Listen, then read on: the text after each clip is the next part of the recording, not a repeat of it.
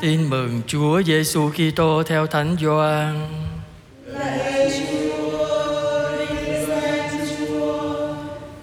Khi ấy Chúa Giêsu phán cùng các môn đệ rằng: Khi đấng phù trợ đến, đấng thầy sẽ từ nơi cha thầy sai đến với các con. Người là thần chân lý bởi cha mà ra, người sẽ làm chứng về thầy và các con cũng sẽ làm chứng vì các con đã ở với thầy từ ban đầu. Thầy đã nói với các con điều đó để các con khỏi vấp ngã. Người ta sẽ loại các con ra khỏi hội đường. Đã đến giờ kẻ giết các con tưởng làm thế là phụng sự Thiên Chúa. Họ sẽ làm những điều đó cho các con, vì họ không biết cha, cũng không biết thầy. Nhưng thầy đã nói với các con như vậy, để khi đến giờ của họ, các con nhớ lại là thầy đã bảo các con. Đó là lời Chúa. Lời Chúa.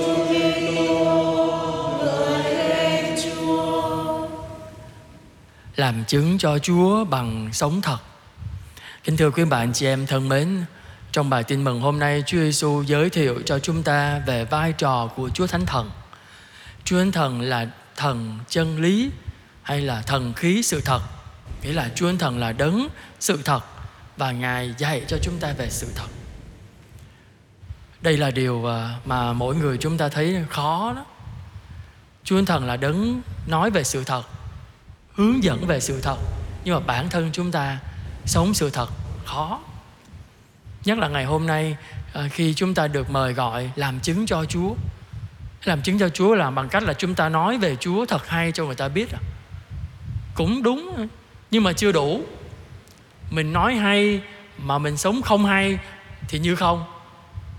Nó lại phản ứng ngược lại cái điều mình nói.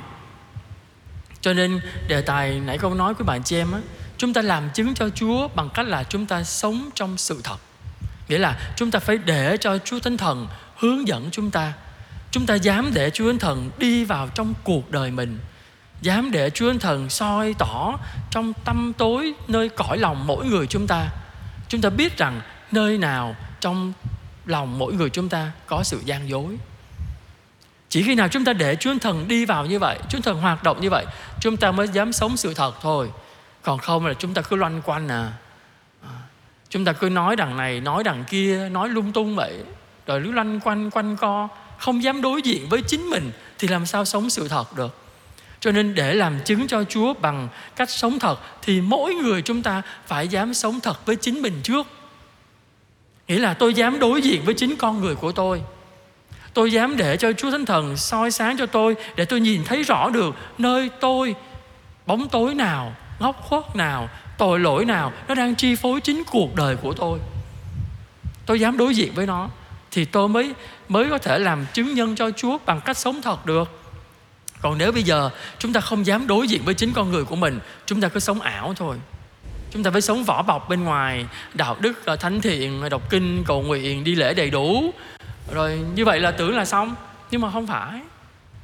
Nó phải từ bên trong lòng mỗi người chúng ta sống thật lòng với Chúa ngày hôm nay chúng ta đôi khi uh, đòi hỏi sống thật nó khó. Thứ nhất người ta hay nói làm sao? Sự thật thì mất lòng. Nói thật ra người ta không thích đâu. Mình nói thật với người ta người ta không thích. Người thích uh, khen giả tạo lắm.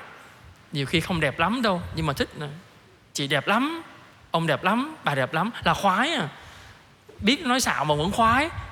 Chúng ta thích nghe những cái lời hoa mỹ như vậy cho nên bản thân mình sống ảo luôn mình không giỏi, mà ai chê dở là không được.